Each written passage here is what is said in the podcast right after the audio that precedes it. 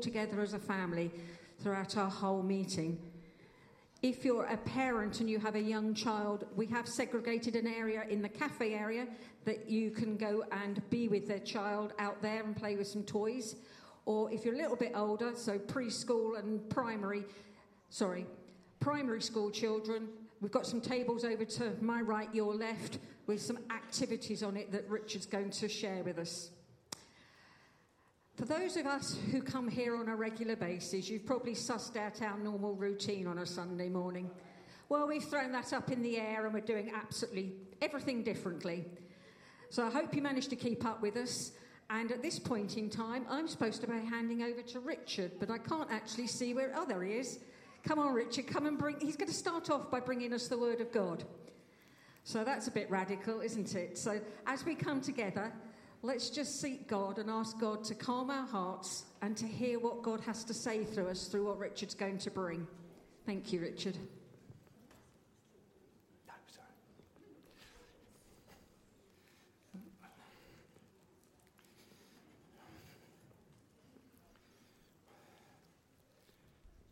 Uh, came in the back entrance, didn't I? Um, good, good morning. Good, you're awake. Um, can I talk to the children first? Do you mind? No, I'm just going to talk to the children. You can define whether you call yourself a child or not. There's, there's no age definition here. Um, you can decide. But there are going to be four talks this morning, four short talks that I'm going to give to the adults. During each talk, I've set the children a challenge. Okay? They're in here in this pack. Okay? The packs are over there if you want it, but you don't have to work over there. You can work with your parents if you want to. Um, that's up to you. All I'd ask is that your parents are going to really have to concentrate this morning on what I say, so don't disturb them too much, uh, only if it's an emergency, okay? Each challenge, you don't, you don't have to do all of the challenge, all the bits of the challenge, because some are a bit easier and some are a bit more tricky. That's up to you. Um, but I've also included a pencil and a little pack of sweets. Now, you must check with your parents if you can eat the sweets or not. If now you're thinking you'd rather do this, okay, you can, you can go over there and do that as well. All right? Okay, that's sweets. Um, Yep, it's up to you whether you do it at the tables or you sit in the seats. I'll tell you when it's time to move on to the next challenge. Like I said, there's four challenges there. There will be a small reward if you come and show me what you've done right at the end of the service, okay? Small reward. Um, okay, now, just got to work out what I'm doing. Oh, that's what the first task looked like, okay? So, children now, if you want to go over to the tables and pick up the pack and get on with your first challenge, um, either over there or back with your parents, that's great. And the rest of us, okay, let's just pray, shall we? And then we'll talk. Open. I'm going to use the prayers of 100. I'm going to use the words of a 150 year old prayer. I hope that's all right. Open my eyes that I may see glimpses of truth you have for me. Place in my hands the wonderful key that shall unclasp and set me free. Silently now, I wait for thee. Ready, my God, thy will to see. Open my eyes, illumine me, Spirit divine. Lord, may that prayer be our each and everyone's prayer on their hearts this morning. Psalm 139, part 1. You have searched me, O Lord, and you know me. David wrote this psalm, we're told. I wonder how he felt as he wrote it. Well, this morning we're going to explore this psalm in four parts. I think you've got that now. And we're going to see how David unfolds this first statement and find out what it meant to him and what it can mean to us. He goes on and says, You know when I sit and when I rise. You perceive my thoughts from afar. You discern my going out and my lying down. You are familiar with all my ways. Before a word is on my tongue, you, Lord, know it completely. So David says, doesn't he? He says, God knows what I do. God knows where I go. God knows what I'm thinking. He knows what I'm saying even before I say it. Now, we're used to Google knowing where we are. We're used to Amazon, Amazon knowing what we're thinking about buying next. We're used to our watches knowing whether we're standing, sitting, lying down, and if we're walking, how many steps we've taken. And we're used to surveillance cameras watching us, knowing where we are and what we're doing as we move about. Sometimes that can feel a bit sort of creepy, can't it? Just remember, David wasn't used to any of those things. He goes on and says, You hem me in before and behind, and you lay your hand upon me. And again, to our minds, this verse might conjure up the picture of the police forcing protesters into a side street so they can't escape, and then laying their hands on them to arrest them. But again, this won't have been the picture that David had. First and foremost, first and foremost, David was a shepherd. A shepherd who God chose to lead and protect his people as king. And David's sheep would have wandered free during the day but to keep them safe at night, he would have used his knowledge of his sheep to find them and hem them in so that they were unable to wander off at night. And you can picture, can't you? David walking through his flock, patting his head, laying his hand on their heads, and making sure that they were, they were, they were safe and happy at night. You see, God knows about David because God was there with David like a shepherd with his sheep. David said that God is familiar with David and his ways. Just as you would be familiar with the ways and words and thoughts of someone you have spent a long time with. But David goes on to say, verse 6 such knowledge is too wonderful for me, too lofty for me to attain.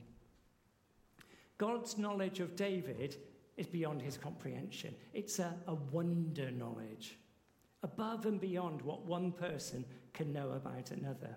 A knowledge that makes David wonder. Pause and reflect on the greatness of his God.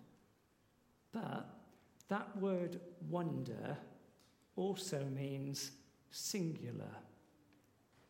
There's no other knowledge like it.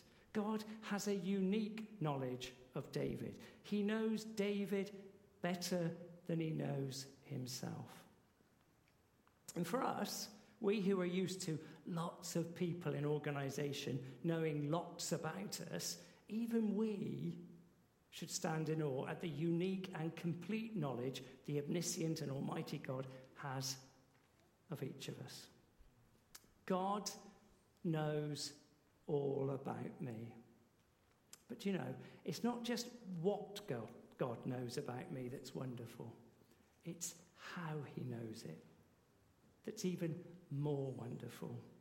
It's, he doesn't have a divine surveillance system with the intention to catch me out and punish me. No, God knows me, God knows you because He is with you, like a shepherd on the hills with their sheep. God knows us because He's with us.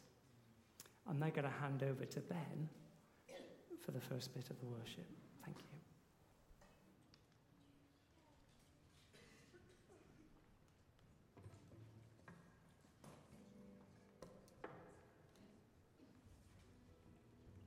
Good morning, everybody. It's great to see you this morning. If you're able, please do stand. We're going to start this morning with uh, classic hymn, How Great Thou Art. And um, in keeping in the spirit of doing things a bit different, this version is slightly different. So, um, yeah, only slightly.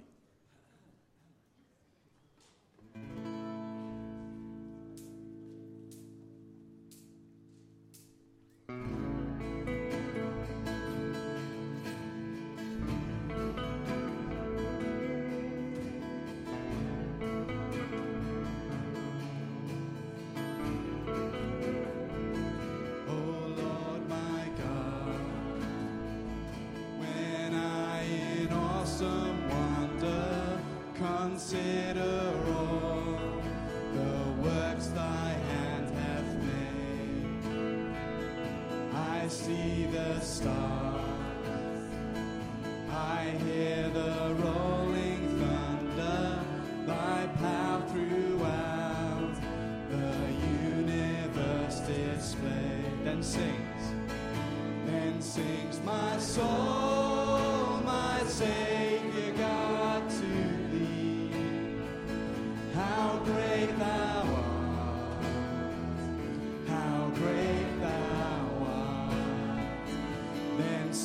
my soul, my Savior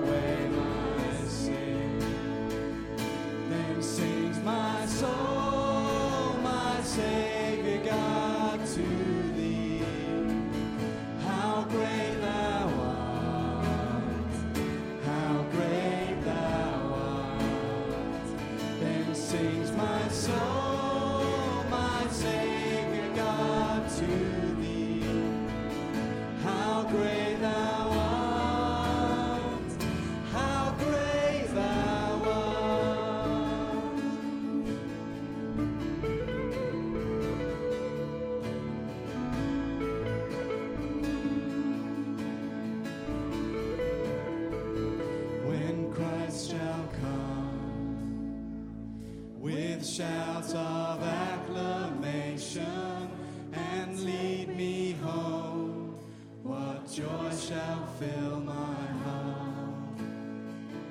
Then I shall bow with humble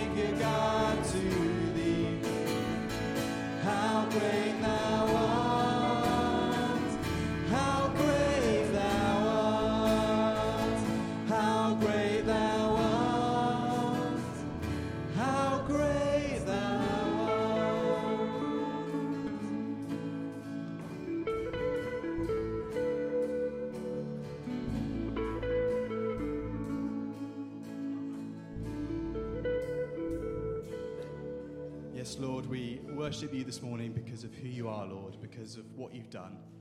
Lord, when we just consider how wonderful you are, all that you've done, your creation, um, your wonderful works, Lord, how can we not move into praise and worship? Lord, we want to honor you this morning. We want to glorify you. Lord, may your name be lifted high. Amen.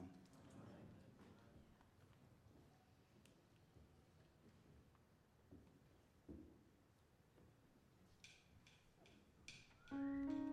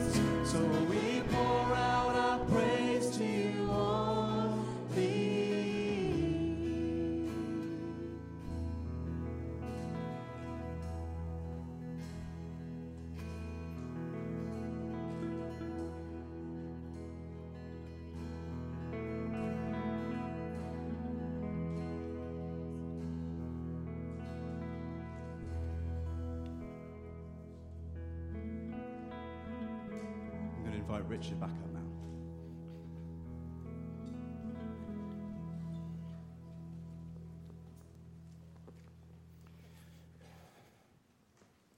Use the front door that time.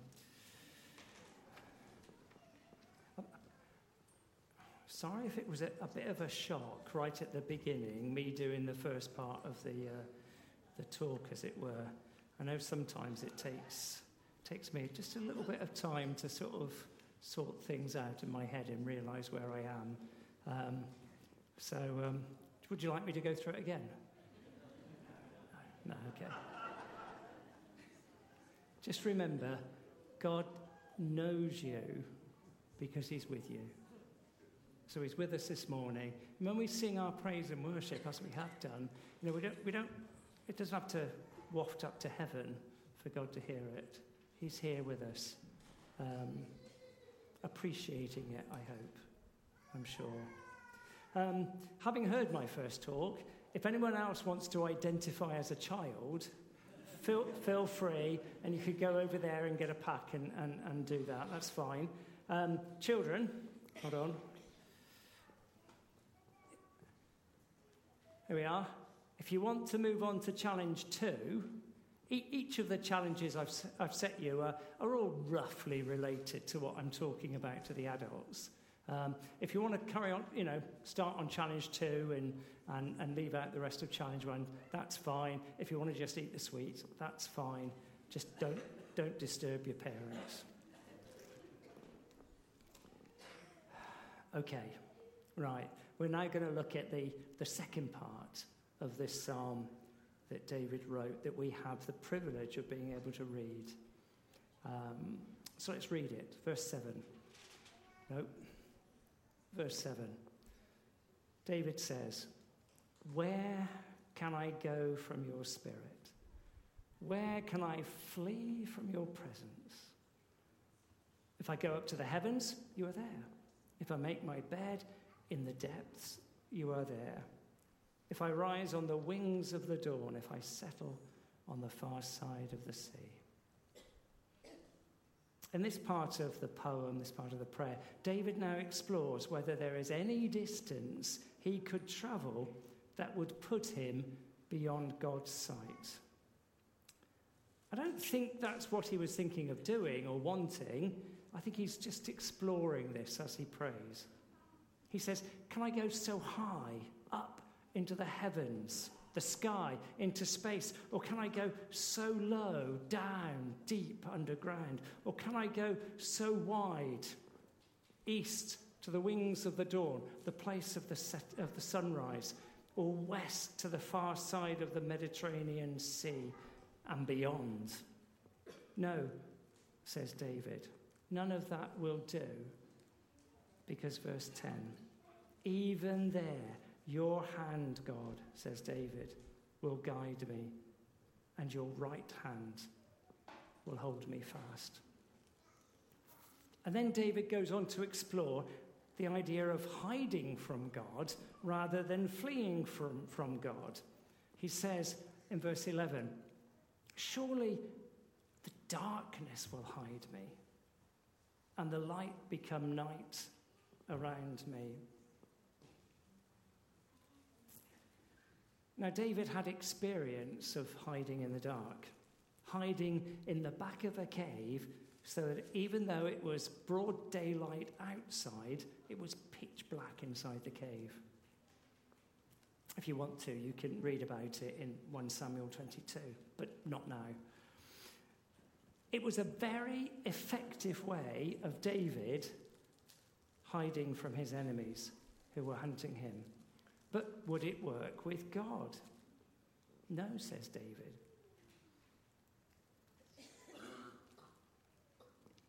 Because, verse 12, even the darkness will not be dark to you, God. The night will shine like the day, for darkness is as light to you. But we know, don't we, that there are different types of darkness other than just physical darkness. There are darknesses that can engulf and surround us every bit as well as the pitch blackness at the dark, at the back of a cave. There's, there's the darkness of depravity. Now, that's not a word we use much these days, is it? It's all to do with making things bad or corrupt. And it's possible through a series of wrong decisions to end up corrupting our own lives and becoming trapped in the consequences of our choices. David knew all about that. 2 Samuel 11. The question is can we sink so low morally so as to be hidden from God's sight? Then there's the darkness of despair, when circumstances beyond our control engulf us in waves of discouragement, when we really can't see the light at the end of the tunnel. Does the darkness of despair hide us from God's sight. And then there's the darkness of depression, when we're engulfed with a sense of futility and hopelessness. And all we want to do is pull that blanket over our heads and hide in a dark corner. Can the darkness of depression hide us from God's sight? And there's even the darkness of dementia when we become engulfed in a strangeness that's no longer me, a darkness that means we don't know ourselves or our loved ones. Can such darkness cut me off from God's knowledge? Well, well, often, when in these sort of dark situations, and, and I must admit, they don't have to begin with the letter D, there are others as well. But when we're in those dark situations, it feels like we are hidden from God. Often, to be honest, we feel like we want to hide from God. But do these things hide us as Christians from God's sight, from His understanding and His caring presence? No, as David said, even these sorts of darkness will not be dark to you. Verse 12.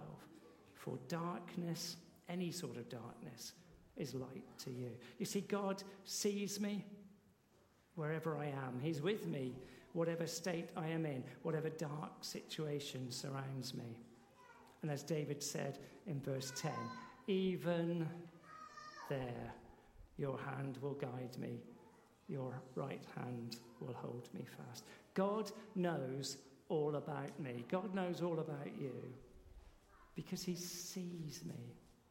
And whatever happens to me, his right hand will hold me fast. I think that means his right hand will give us a hug. But as Christians, we're often not aware of this, are we? So we need to not only believe it, we need to practice it. We need to practice the presence of God. Now, that's a whole sermon in itself, and I don't have time to develop this thought this morning, and I don't see why the preacher should have to do all the work. So, this is for you, all right? When you get home, why don't you try, if nothing else, try Googling practicing the presence of God and read what you see. And then, because it's on the internet, think about it and perhaps talk about it with somebody that you trust. We're halfway through. Ben, where's Ben?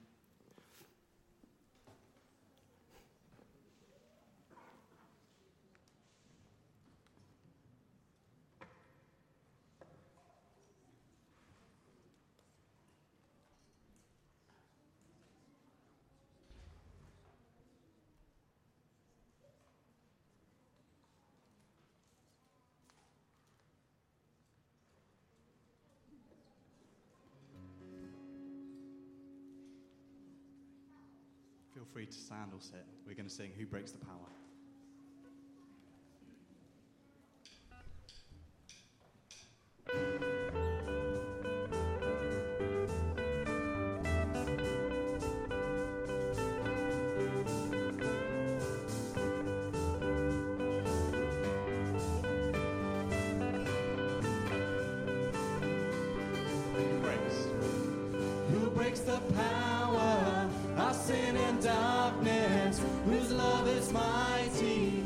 So much stronger? The King of glory, the King above all kings.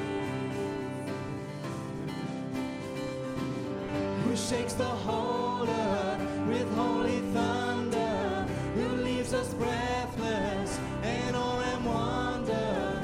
The King of glory, the King above all kings. This is amazing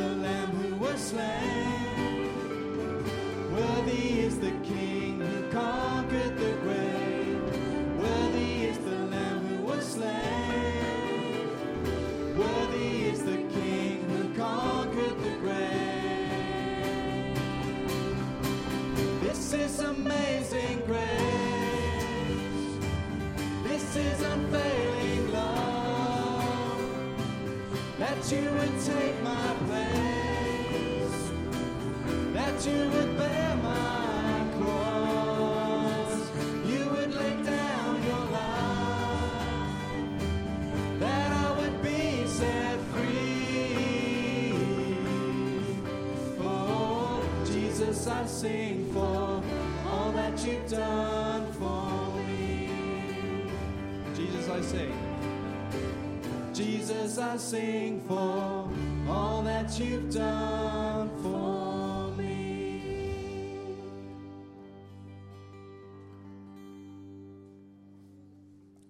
Richard.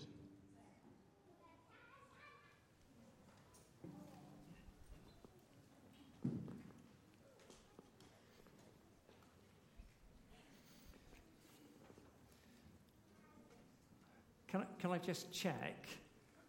Those of you that are having a go at my challenges, are you, you getting on all right? Does it make sense? Yeah? Okay? If you want to, thanks for the thumbs up. That's really good. Um, you can move on to challenge three if you like now. Okay, you're already doing challenge three, fine. Okay. Now, shall I ask you whether it's going all right or not? No no chance. But I am really, I am really um, pleased that nobody over this side identified as a child and went and picked up a pack and, and did that.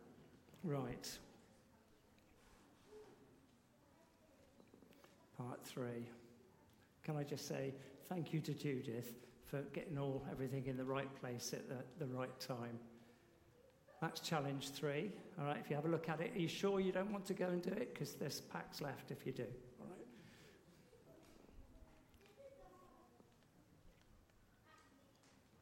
right. I think it's a wonderful psalm, don't you?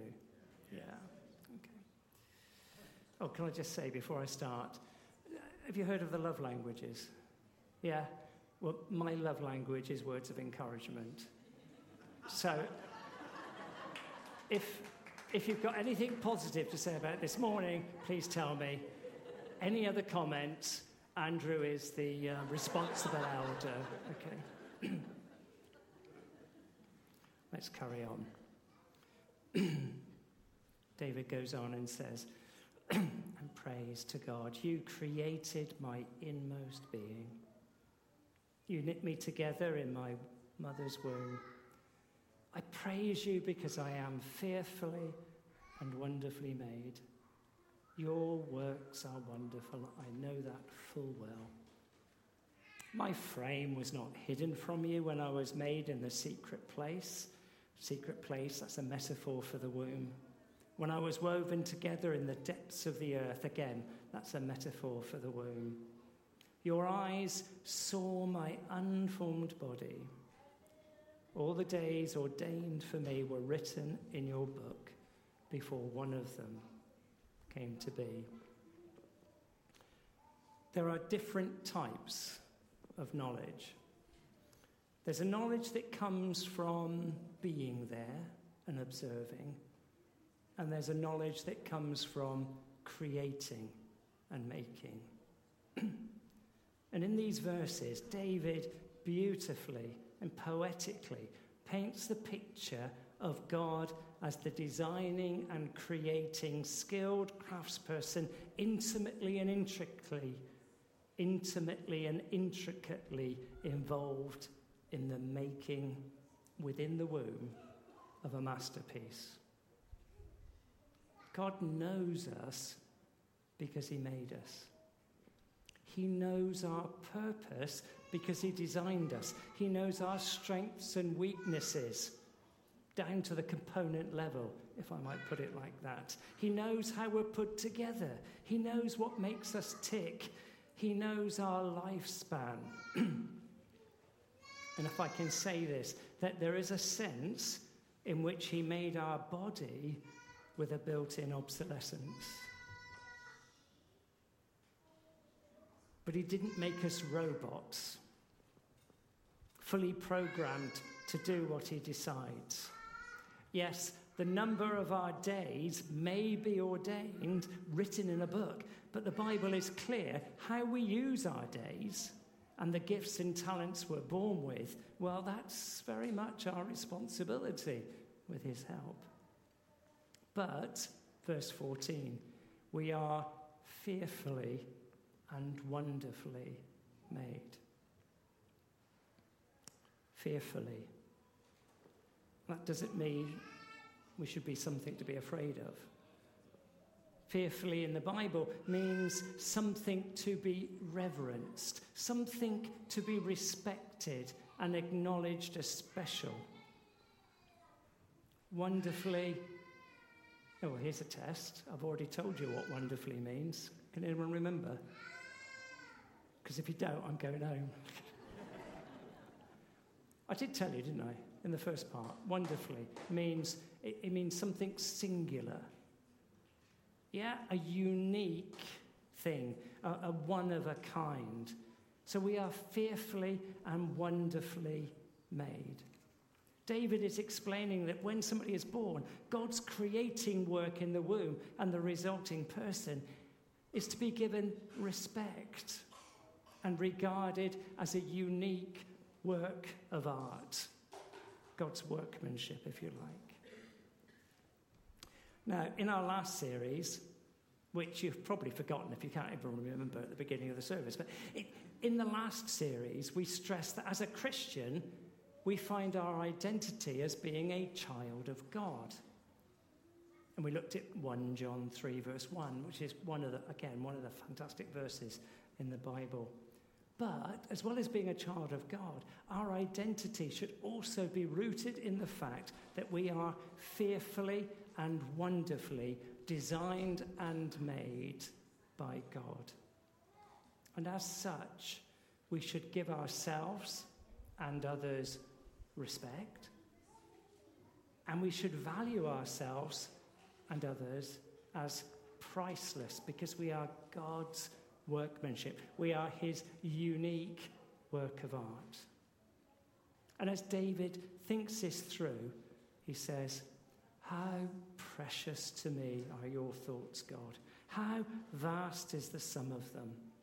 Were I to count them, they would outnumber the grains of the sand. David finds God's thoughts towards him to be uncountable and precious. David values what God thinks about him. God knows all about me. But, but do we believe, as David did, that, that God therefore must often think about us? And do we find that thought precious? Or do we believe the lie that God hardly gives us a thought? And that we should fear, not hold precious, what God really thinks about us.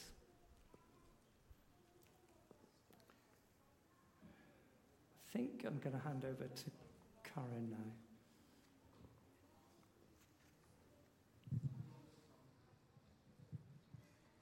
Thank you, Richard. You know, just because we're doing things in a different way, in a different order this today, God is still here. God is still the amazing God on the throne, and His presence is here with us. So, as we continue our worship, uh, in a minute, I want to welcome the youth that are with us, which I didn't do earlier, because we want to pray for them. Because many of them, or 24 from our church, in actual fact, are heading off to New Day tomorrow. Some of you may not know what New Day is, so I'm going to read this bit because I don't want to get it wrong. It's one of the largest Christian events for people, young people that takes place in the UK, and it takes place at the Norfolk Showground in Norwich. Thousands, and I mean thousands, of people aged between 12 to 18 from hundreds of different churches, both in the UK and Europe, gather together to learn about God, to worship Him, to camp together, and soak in the summer festival feeling and hopefully leaving New Day further along the line in their relationship with God than when they first left. Our, our 24 youth are going to be joining youth from The Vine in Odiham and Life Church in Hook. And we're not sending them on their own to have a good old jolly. We're sending some, some leaders with them. So we have Tom. He's actually on the road at the moment, heading up to Norfolk Showground to get the ground prepared. He's there, I've just been corrected. He's probably having a bacon butty, knowing Tom. And then we've got Fiona, who's got the enviable task of accompanying the youth on the coach tomorrow. And then we have uh, Andrew and Jess. I'm not sure that they're here today. And we also have Alistair and Sandra. You know, I would love to pray for them. So if you're going to New Day tomorrow, and I'm looking in that direction because that's where most of them are sitting, can I just ask you to stand? And if you're near them or around them, can I go and ask you to pray for them and pray big prayers that they would encounter God for themselves and that their lives would truly be transformed?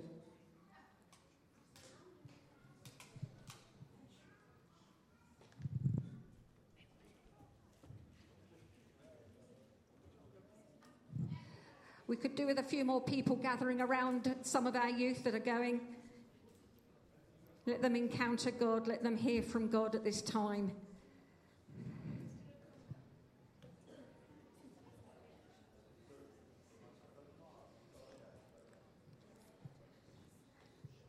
Let's pray big prayers over them.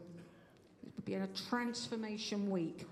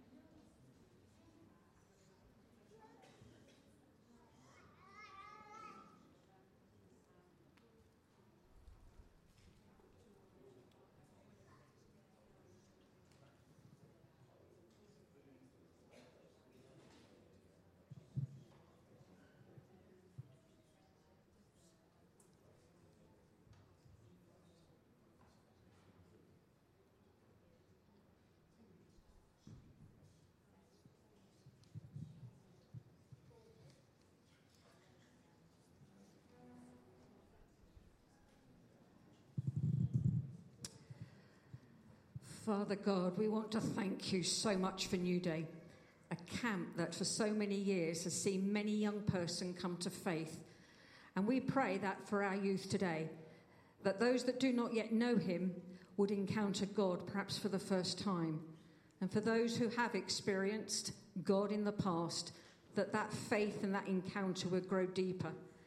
I pray, Father God, that you'd open their ears, their hearts, and their minds to hear and to receive from you and that as they walk with you, when they come back, they would know your hand and your guidance. On a practical side, we ask, Lord God, that you'd be with them as they travel up together. May there be a fun and excitement, but may they all behave and may there be no illnesses or sicknesses on the way. And we pray that for during the week. We pray that there's nobody that's poorly and therefore has to miss, miss out. We also pray, Lord God, that no one feels excluded when they're there, that there'll be a great unity and that strong, lasting friendships would grow that they would raise up friendships that they've never known before, and they will help them and support them when they come back uh, to us here at Harvest Church. We pray that this would be a mighty adventure with them. Thank you that you have a plan for each and every one of them and speak to them about the exploits and adventures that you want to do with them. Help them, each and every one of them, to realize that the encounter they have with you, Father God, could be life changing if they want to follow you going forward. We ask for mighty blessing on each and every one of them. Speak to them in words, speak to them in tongues, give them visions, release those giftings within them that when they come back, they can share with the rest of us all the things that you've done in their lives and that they would truly be transformed to follow you for the rest of their lives. Go before them, Lord. Thank you. Amen. I think it's over to Ben now. We've changed the plan, so we don't know where we're going, but here you go.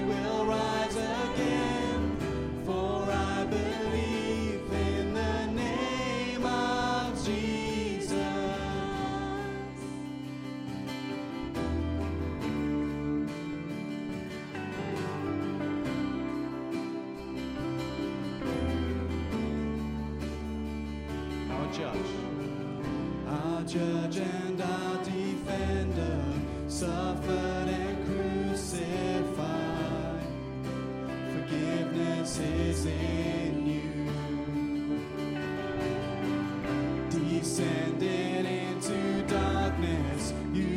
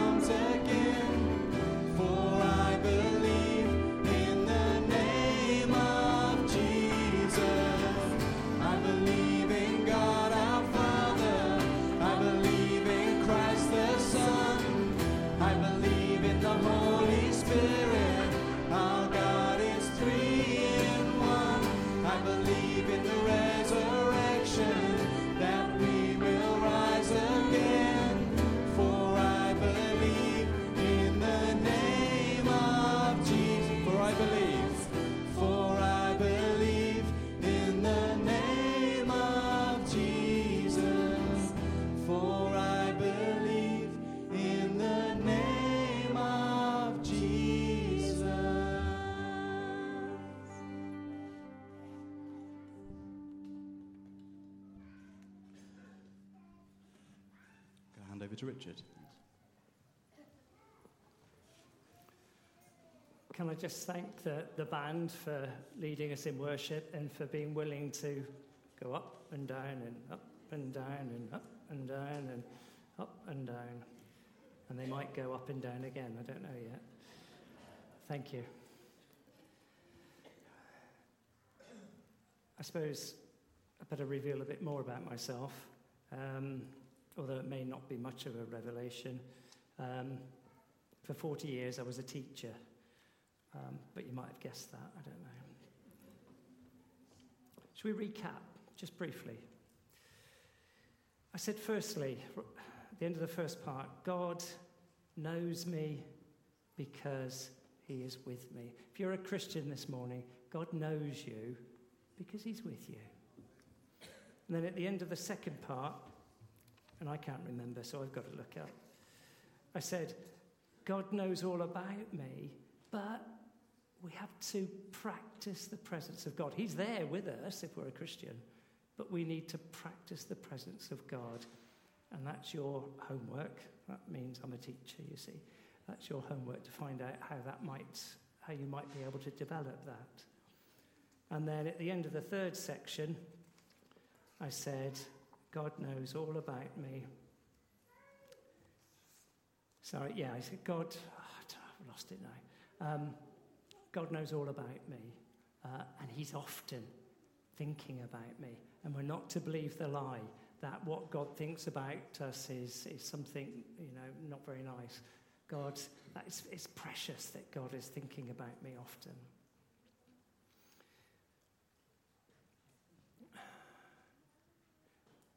Children, that's what you should be on by now if you haven't done it already.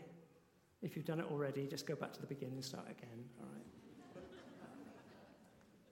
and don't forget at the end, come and see me, and there might be a reward. Right. This is the last section, you'll be glad to know. David prays, If only you, God, would slay the wicked away from me, you who are bloodthirsty. And, and you can read the rest. David was clearly upset about his treatment by others. He describes them as wicked, bloodthirsty people in verse 19, with an evil intent in verse 20, and they were haters of God, verse 21.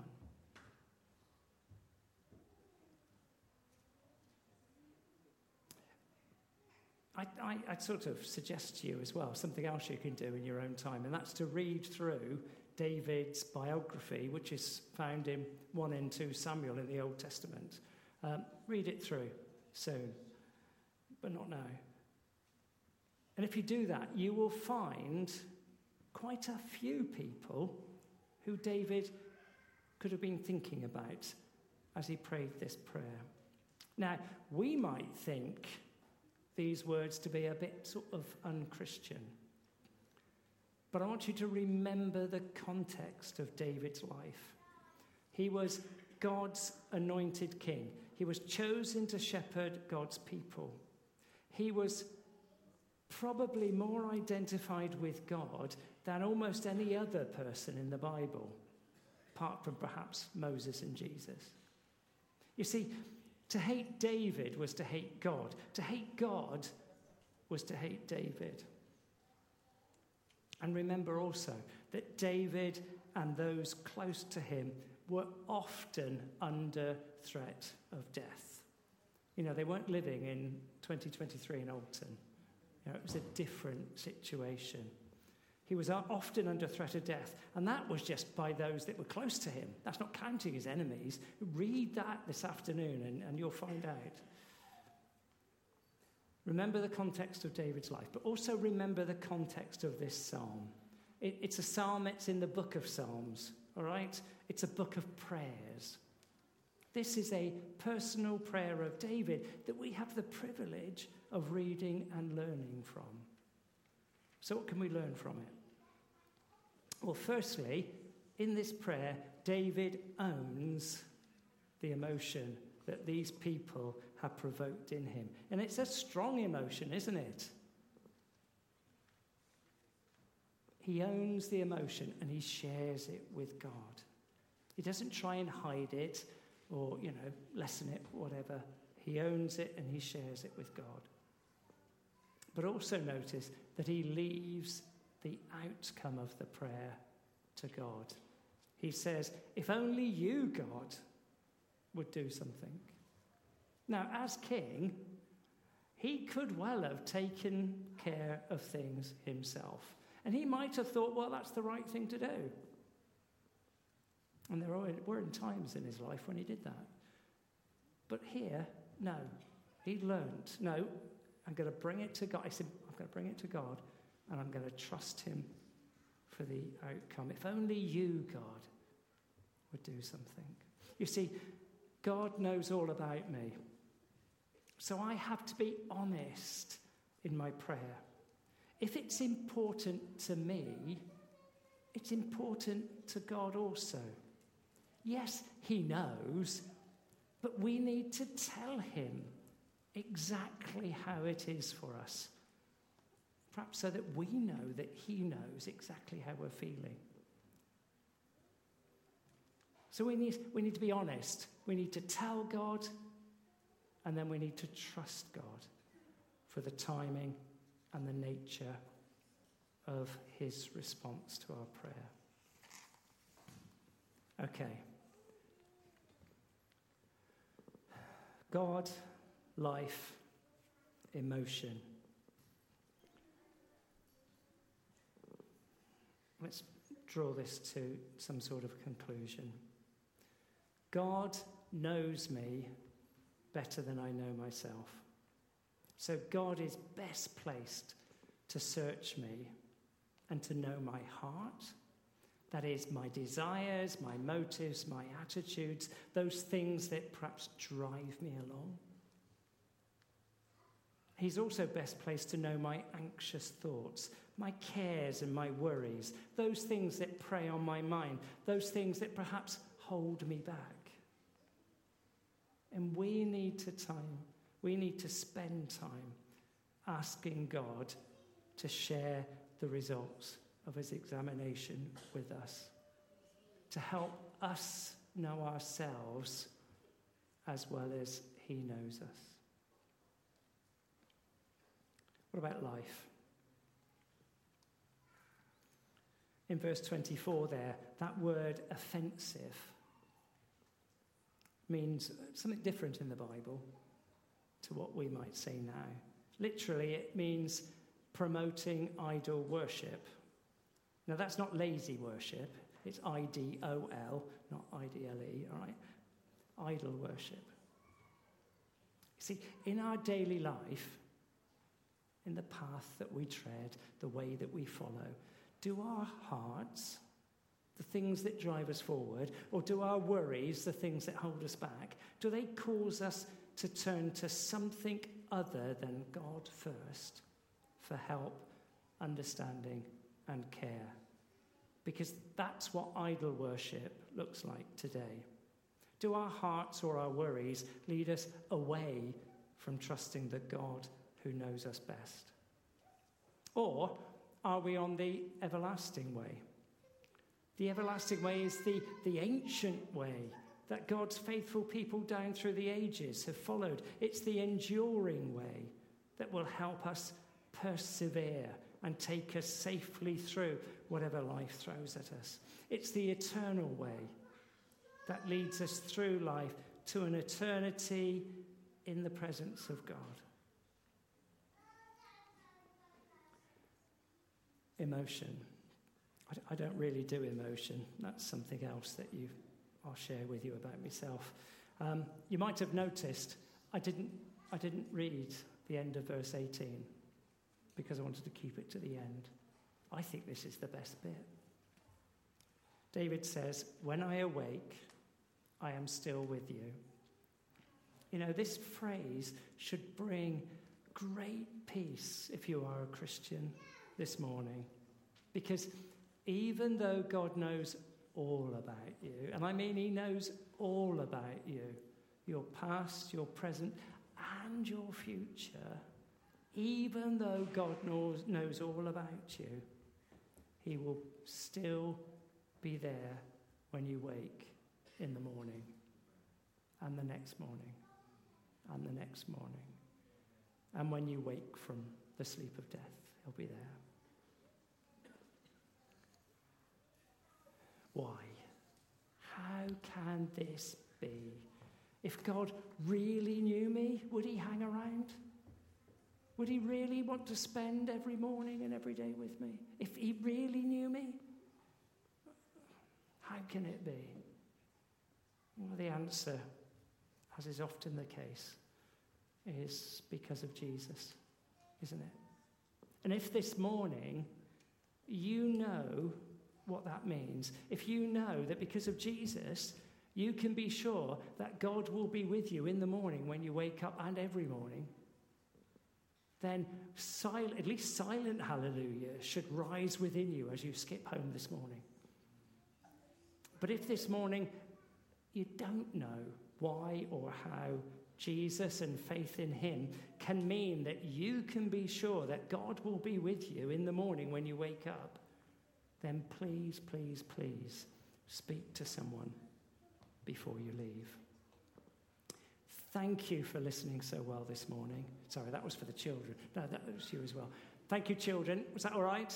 Don't forget to show me your things at the end for a small encouragement.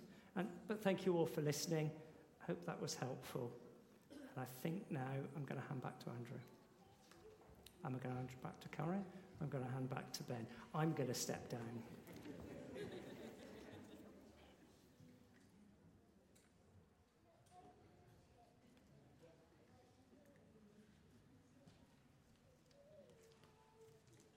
We're going to finish with a song.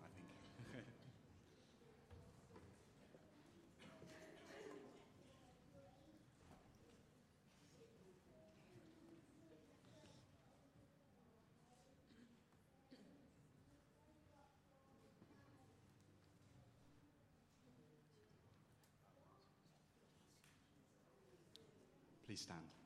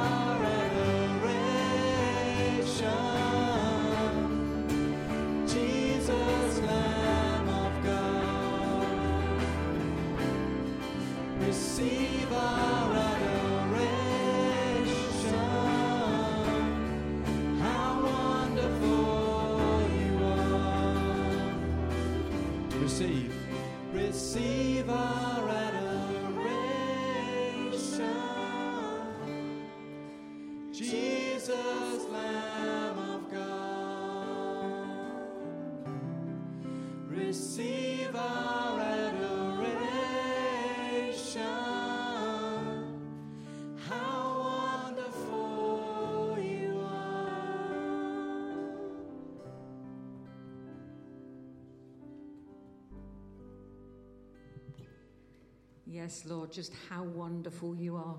We ask that you would truly receive our adoration. As Richard said, as we skip home today, remember all that God has done and is doing in our lives. It's amazing. And He loves each and every one of us. He knows what's going on in our lives. Nothing is a secret from Him. So if you are struggling today or you've got some queries or questions, please come and ask for help or prayer or whatever will help you move on in your journey with God. And if I could just ask you to sit down just a few more minutes. It's not the time to turn off, by the way. We've still got a little bit to go. I want to thank everybody in the band, Richard, the PA, and Song Pro. It's been a little different this morning, so just keeping up with what's going on. It's a little bit more stressful than usual, but thank you. I would also like to thank those who may be guests and visitors amongst us this morning. We're so glad that you've been with us, and uh, we hope you've enjoyed your time with us. As you came in, hopefully you were given one of our wonderful welcome packs. In there, there's a little book that will tell you something about us, and also there will be a connect card. And we would just ask if you could just complete that and pop it in the gift and the offering box over there. It just help us to be able to connect with you and uh, perhaps help you, support you, or if you've got queries or questions, we can then start a conversation with you. So please do that.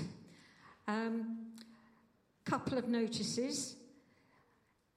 If anyone's tired or weary, got queries and questions, you know what's really good and really encouraging is when we gather together to encourage one another.